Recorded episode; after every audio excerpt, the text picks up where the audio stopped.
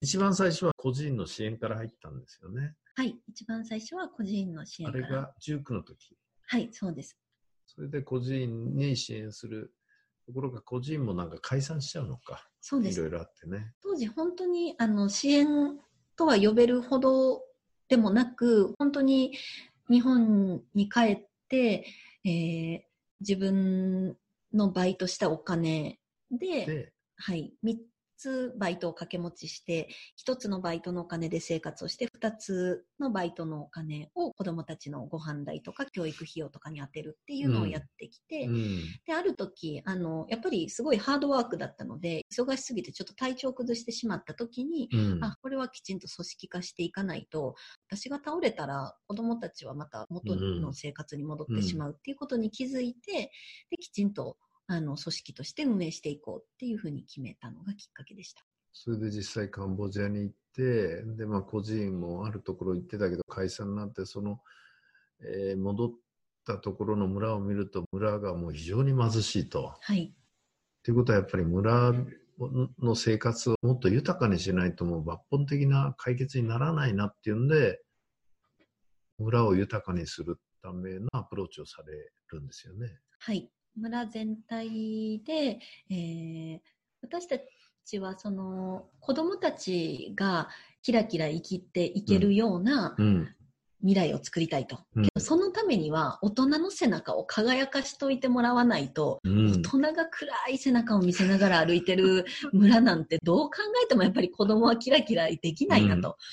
うん。じゃあこれお母さんとか村の人たちにキラキラ働いてもらうしかないかということで、で、で、あのー私たちは今、カバンとかのものづくりをしてるんですけど、カバン屋さんになりたかったわけではなく、手を使った仕事をしたくて、うん自分たちの手仕事が自分たちの生活を変え、自分たちの手仕事がこの村を変え、未来を変えていくっていうことを伝えるツールの一つとして、どうしてもこの手で何かを作るっていうことにこだわりたかったので、この水草という素材を編み込むハンドメイドの商材というのを選びました。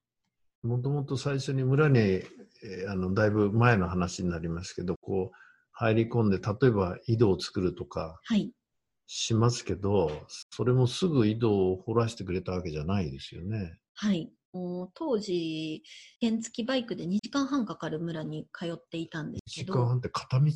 片道です。往復5時間？はい。あの、50cc のラッタッタみたいなやつで？はい。あの、お尻痛くなりません？お尻が ?1 日5時間。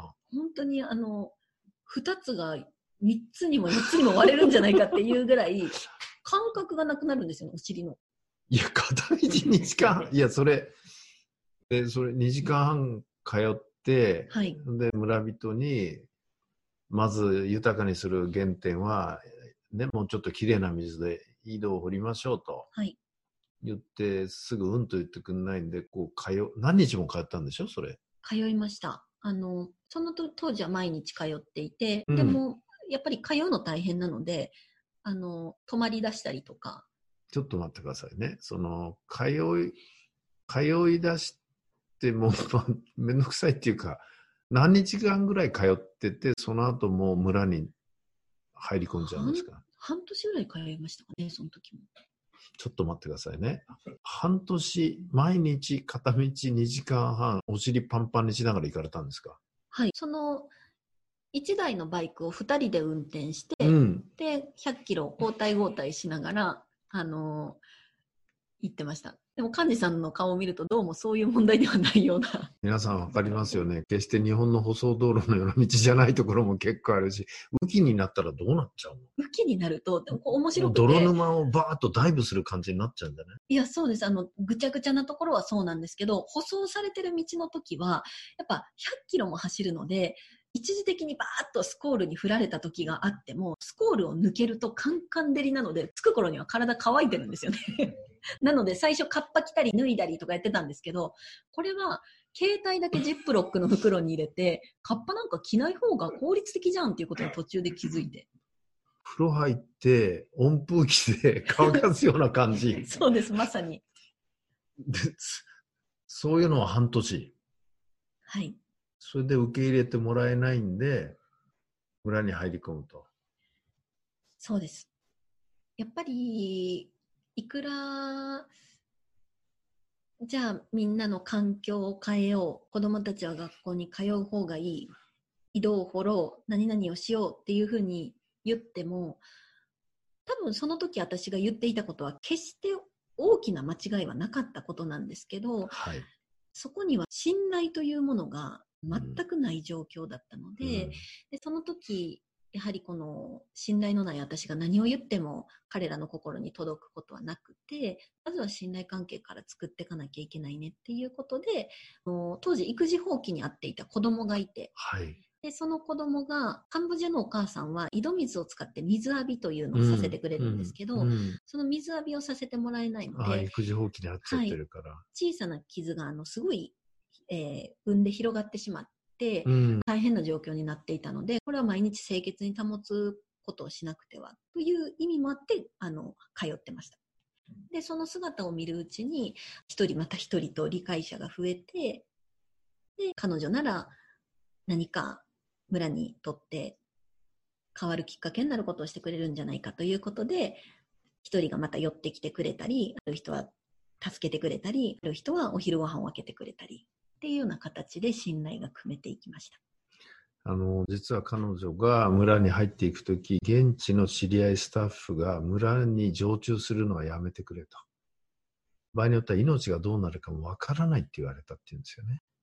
でも彼女はいくら通って皆さんを豊かにするために井戸を掘りましょう。お金は日本から持ってきますと言っても受け入れてもらえないわけですよ。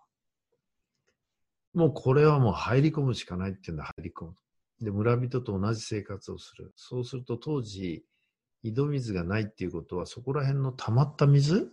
はい、それが生活用水であり、飲料水であり、すべてでしょう。そうです。まあ、ちょっと一見泥水みたいなね、あの、濁った水で作られた料理を食べるわけでしょはい。スープとか、そうですね。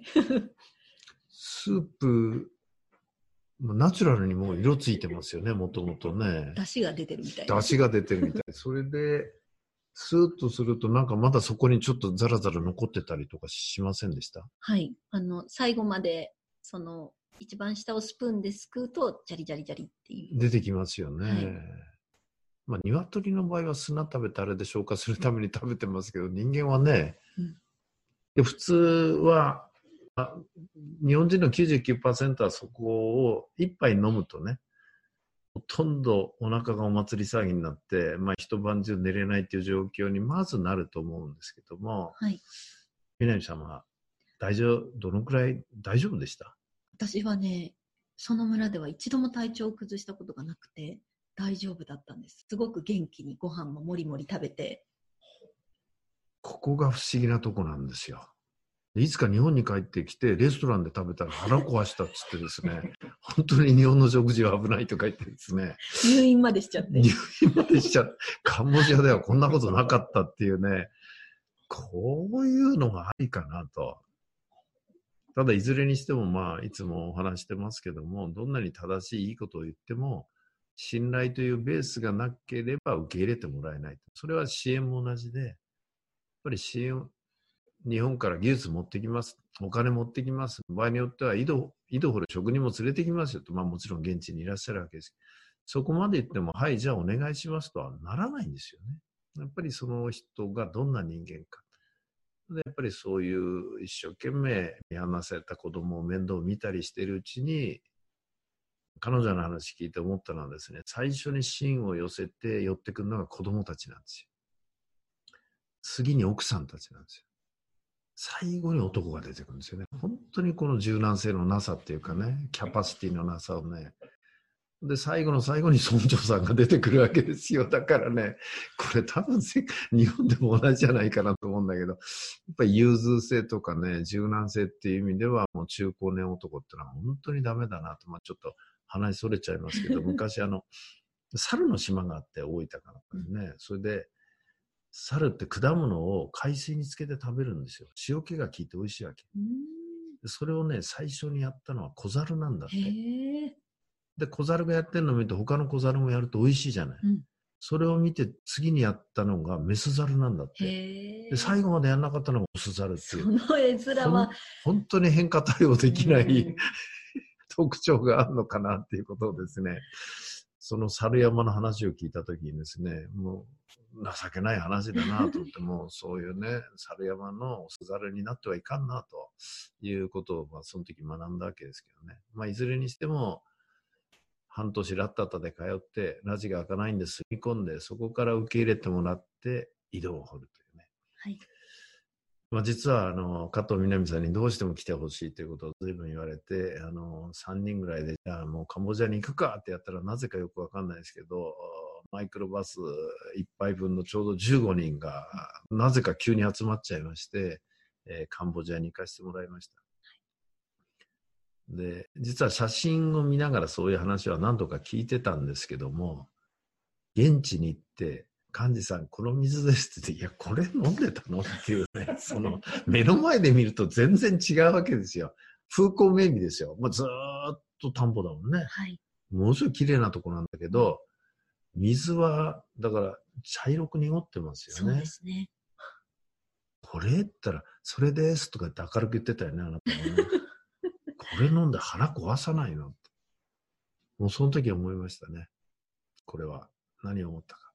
この人は、カンボジアを何かするために生まれてきた人だなとしか思えない、思えなかったですね、正直言ってね。その時本当にそういうふうに思いましたけど。まあ、それ以外もたくさんね、ドラマは聞いてますけど、実際にいろんな支援活動をやってると、場合によっては地元のお役所の認可はい。がいるケースもありますよね。そうするとある意味、本来役所や国がやるべきことを、まあ、加藤みなみさんはされてるわけですから、はい。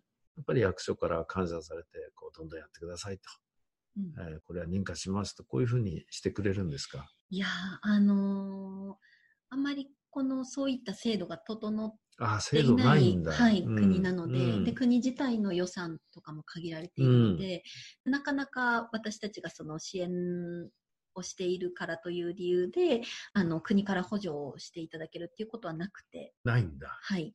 あのーじゃあ好きにやってくださいと。好きにもあんまりやらせてくれなくて、あの、例えば私たち NGO が、はい。外に看板を NGO 何々っていう看板を出していると、うん。警察がどこからともなくやってきて、うん。看板出すなら看板料払えみたいな、お金を取られるケースっていうのはありますね。書類通してほしかったら、はい、じゃあ、だから役所に行って書類通してほしいならって言って、あの横から手が出るわけだ、ある意味、精神的に。はい、まあ、通常、標準語で言うと賄賂。そうですね。賄賂。でもそんなにないじゃないですか、賄賂払うほど予算も。はい。どうされるんですか？いや、もう大切な支援者様からお預かりしたお金を、うん。もう1円でも無駄にすることはできなうんいということで、必死に値切りました。値切る？はい。賄賂を値切る。はい。すごい珍しいあの言葉だと思うんですね。皆さん、賄賂を値切るという。おいくつぐらいの時ですか、それは？22とかですかね。22、3でこれをやってたんですよ。でもそこで賄賂を出さない限り前に進めないわけですよね。はい。と言って言われるがままのお金は出せない。はい。これはもう賄賂を交渉するしかないと。はい。この話を最初に聞いたとき驚きましたよ。賄賂を値切るって発想あります？ないでしょ？諦めないですよ。僕だったらね、その話を聞いたときに私では絶対できないと思ったらどうなった？切れます。お前の代わりにやってやってんだろうと。お前の国のために金こっちが集めてね、努力してやって、お前なんか座ってるだけじゃないか。それを賄賂とは何事だ。お前人間としておかしいだろうとか言って、やってアウトです。それで多分何もできないで、あのね、腹立てて帰ってますね、僕だったら。人間のキャパがね、やっぱ、本当キャパの違いを感じたね、その話聞いたとき。いや、あのー私たちの団体に楠木美和というスタッフがいるんですけど、うん。彼女は私の1枚も2枚も3枚も上手で、例えば美和ちゃん、学校建設をするうん。となって、あのーこう申請を通さなきゃいけなかったりですとか、うん。あまあ、何かその、まっすぐやりたいのに、こう横槍を入れられるのはできるだけ少なくしたいということで、そのエリアに学校を建てたら、私たちは一切前に出ずに、その地域の議員さんたちを前に立てて、この議員さんのおかげで地域の皆さん学校が建ちましたっていうセレモニーを開くんですよ。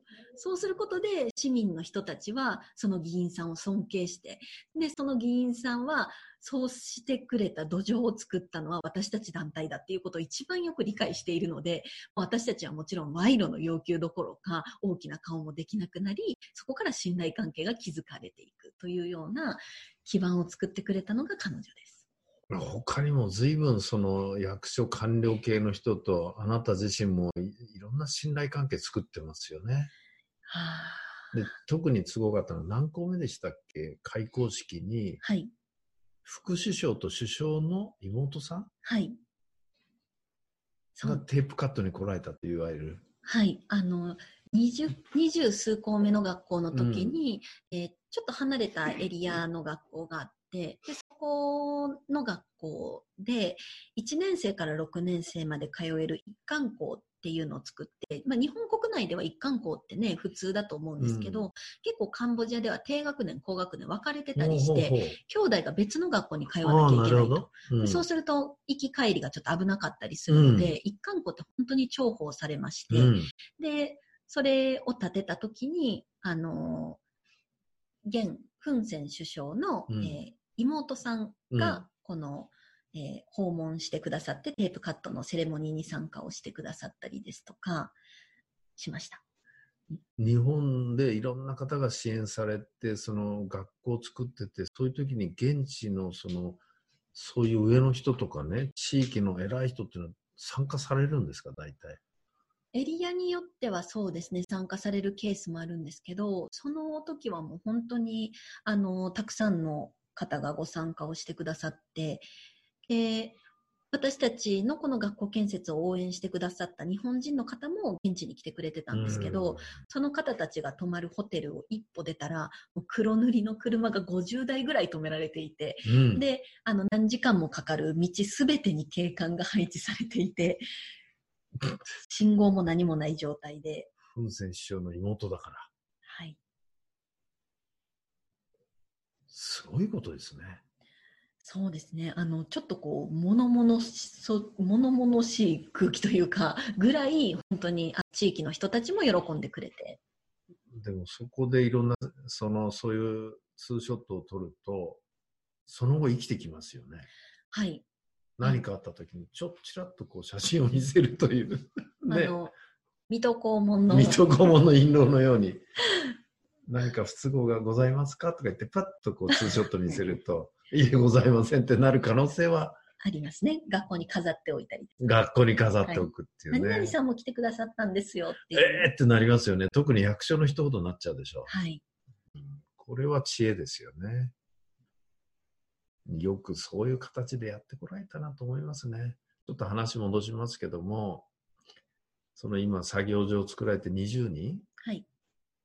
で半年かけてやっと説得して、カゴの編み方を教えてもらって、で、ちゃんと編めるようにする、まあトレーニングをしていくわけですよね。それで、まあある意味雇用形態結ぶのかうん、ちゃんと。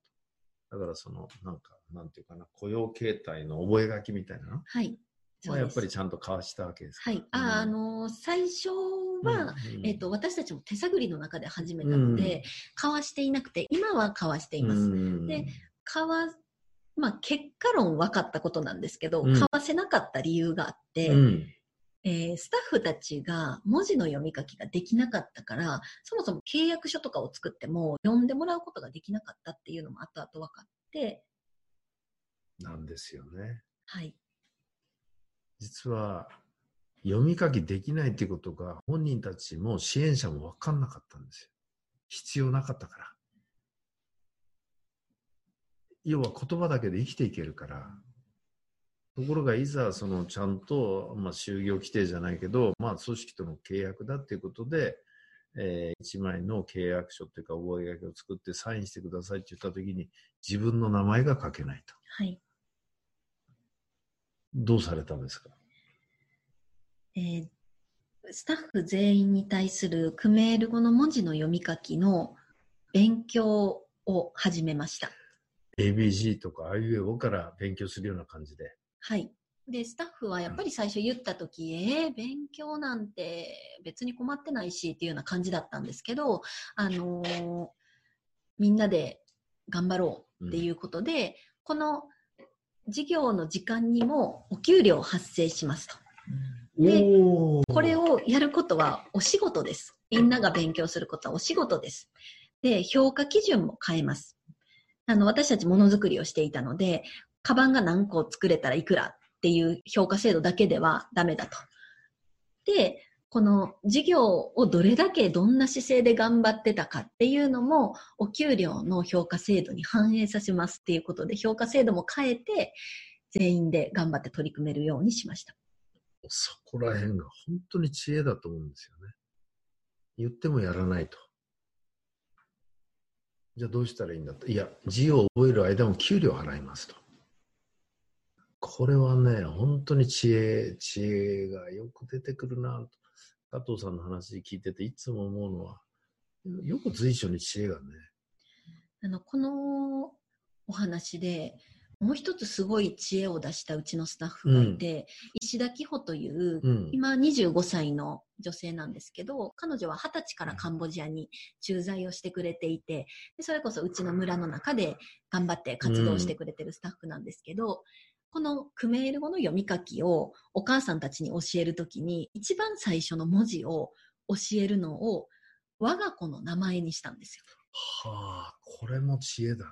うんで、あいうえおとかからやってもあれやから、もちろんあいうえおもやりながら完成させてできる言葉っていうのを我が子の名前にしたと。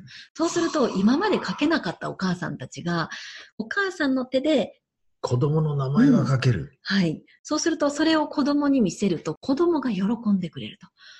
文字を書けたら、子供が喜んでくれるのねっていうことで、お母さんたちがもっとこう意欲を出してくれるようになって、現在は全員が文字の読み書きできるようになりました。もうちなみに、まあ、日本はもうあまあまりにね、時間が正確すぎるぐらい正確ですけども、カンボジア人の性質っていうのは、文化っていうのはどんな感じなんですか？結構精度は高い。時間現地っていうのは。今となってはみんなあうんのスマートフォン持ってたりするんですけど、もともと私たちが支援に入り出した10年前とかっていうのは、ないですね。はい、ないですし、時計を見る習慣というのがないので、家に置き時計が置いてある家庭っていうのも未だにすごく少ないです。なので、あんまりこう、時間に沿った生き方というのはしていないですね。例えば、作業は何時からですとか、あー明日は何時から会議ありますとかいう時もあると思うんですけども、はい時計がないわけだ。時計がないんですよ。そうすると集まれないですね。はい。集まってもみんなバラバラに来ますね。バラバラに。うんでずーっとバラバラですか？いえ、あのーみんな決まった時間にある程度来てほしいと思ったので、うん。みんな近所に暮らしていたので、うん一番遠い家の人に時計を1個渡しました。そしたら、その人が順番に、時間だよ、お、15分前だよ、10分前だよ、5分前だよってで言いなが一番ら、遠い人が1個持ってれば、ちゃんと、はい、こう、だんだん追ってくるように、はい、羊を追い込み量のように追い込み量のようにして、で、時間通り集まる。はい。でちなみに以前もお話聞きましたけど、隣のそ近くの村長さん、別の村の村長さんか誰かが、皆さんの集まり具合を見たときに驚いたと。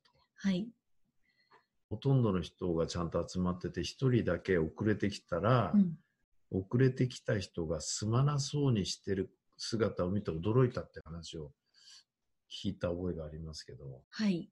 私たちの就業時間から数分遅れてきたスタッフがいて、数分。はいうん子供が病院に行っていて、その送り迎えで遅れたっていう理由だったんですけど、それ、顔の前で手を合わせて、すいません、遅れましたっていうのを言いながら入ってくる姿を見て、なんで彼女はあんなに申し訳なさそうにしているんだと。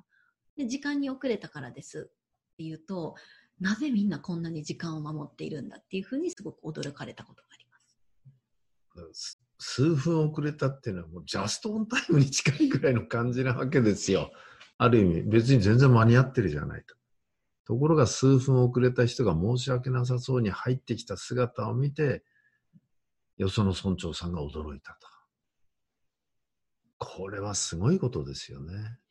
やっぱり最初は何回言っても来なくて、来な い、なんで来ないのよって、うん私も思ってたんですけど、うん時間は守る、守るもんでしょと。うんもうそもそもみんなの家に時計がないなんていうのもも思いもしなかったので、時間守んなさいよ。ちゃんと来なさいよってやってたんだ。うん、で、一応、なんで来なかったの？って怒ると、うんすいませんでしたってすまなさそうな顔するんですよ。うん。すまなさそうな顔するのになんでまた明日来ないのよっていう堂々巡りが続いていたんです。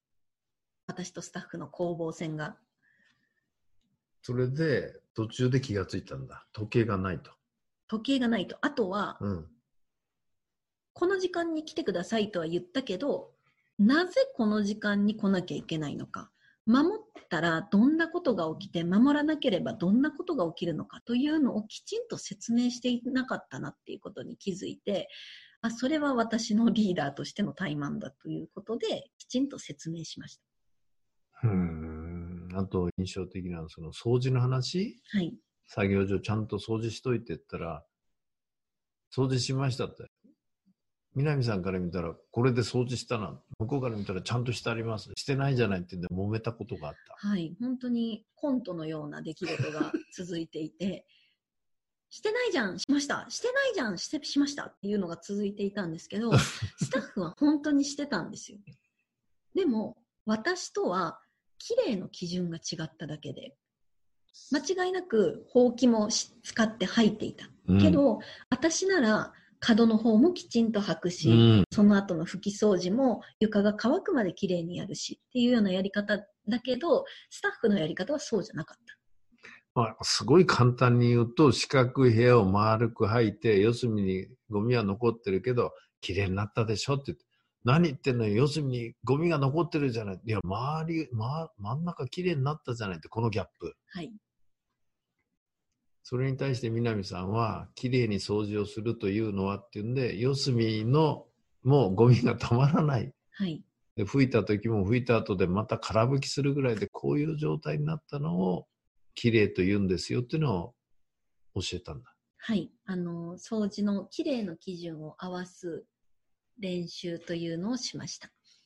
今は掃除リーダーっていうのが決まっていて、で彼女たちが自分たちで自主的に朝の始業前、お昼、仕事が終わった後、1日3回掃除をしてくれて、はい。なんで、私たちの作業所に来てくださった日本人の方たちは、あの、作業所がすごい綺麗だねっていうふうに言っていただくことが多いです。まあ、今のお話も本当に、あの、私自身いろんな企業での幹部研修、お手伝いしててよく言う一つは、基準値を揃えなきゃいけないと。基準値を揃えないところで、ああだこうだ言ったって、それはコミュニケーション取れてないと。だからリーダーとか上司っていうのは、まずその仕事をやっていく上でのね、例えば急いでとか早くとか綺麗にっていうのはどういうものなんだっていうのを、物差しを揃える必要がありますよって言い出したのが、えー60前後ですね。この人20代半ばでそれやってるんですよ。だから、それ話聞いたときに、最近それを言うようになったときだったんで、ちょっと待って、私最近それ言うようになったんだけど、あなたなんでそれわかんのって聞いたら、彼女の答えがシンプルですね。だってそうでしょって言うんで終わるというね。まあそうなんですけどね。その基準値揃えないでああだこうだ腹立ててる人ものすごく多いわけ。うん世の中。お互いしんどいですよね。お互い疲れちゃいますよね。その通りなんですよ。その通りなんだけど、そうなっちゃってるんだよね。だから、うんもう加藤さんとはもう何年も前から一緒に随分いろんなとこで講演させてもらって話聞いて、毎回いろんなところで驚くのは、なんでそれだけの経験しかなくて、その年で、その年っていうのはまだ経験が少ないっていう意味ね。事実、通常でいうサラリーマンもやったわけじゃないし、なんでできるのかなっていうのはね、毎回思いますけど、最近はもうそれ考えるのやめました。考えても分かんないっていうのが分かったんで、要は分かるやつは分かんだなという、で分かんない人はなかなか分かんないんだなっていうことが最近分かってきたんですけどね。である日、なんか作業所に行ったらなんだ、当番表ができてたんだっけ？はい。当番表と掃除のルールブックができていました。それは作れと言ったんじゃなくて、南さんが。自主的に彼女たちが作り、クメール語で作ったものをプリンター屋さんに持っていき、わざわざタイピングもしてもらって、自分たちでパソコン使えないので、うん。タイピングしてもらって、それをラミネートかけて作業所に貼り出すっていうところまでやってくれて、ある日行ったら、はい。どんな感じでした？泣き崩れましたね、その場所に。泣き崩れたんですよね。うん理由は簡単ですよ。もともと実質的にそういうことをやる人たちではなかった。文字の読み書きさえでなできなかった。自分たちで管理表を作るなんて発想全くなかったわけですよ。それが指示も命令もしないで、自分たちで当番表、ルールブックを作ったっていう。そういう当番表、ルールブックを作ったのを見て泣き崩れるっていうのは多分わかんないですよね。うん経験ないですよね。うん。よくそこまでね、皆さんがこう輝くようになってったなっていうのを、毎回思いますね。あの、彼女たちに足りていなかったのは、うん。あえて足りていなかったという言い方をすると、まあ、教育でもなく、うん、頭のいい悪いとかでもなく、もちろんお金でも育った環境でもなく、ただただ機会に恵まれなかった、そういうことを経験したことがなかったっていうだけで、あの、小学校2年生とかで学校を辞めざるを得ない環境で生きていると、そこから小学校2年生で学校を辞めて30代までの、まあ、約20年ぐらい、ひたすらこう誰にも見られることも怒られることも認められることもなく生きていると、うんやっぱり人は自尊心が失われてしまったり、自分で自分を褒められなくなってしまうと。でもそれって人生としてはハッピーなことではなくて、なので、あの、私も、いわゆるマネージメントなんか初めてする中、カンボジア人のカンボジア人リーダーに自分たちが一つだけやり通そうと決めたことがあって、どんな人でも、どんな時でも、一日一個でもいいからスタッフのいいところを褒めて口にしようということを決めました。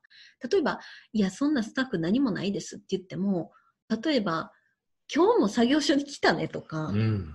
何、何でもいいと。うん。この褒められたり、見てもらえる、評価してもらえる、それが良くても悪くても、誰かが自分を見てくれる、気にかけてくれるという経験をした人は、必ず変わるからっていうふうに、自分たちにできることは褒めて信じることぐらいしかできなかったので、ただひたすら、設立1年ぐらいはひたすらそれをやり続けました。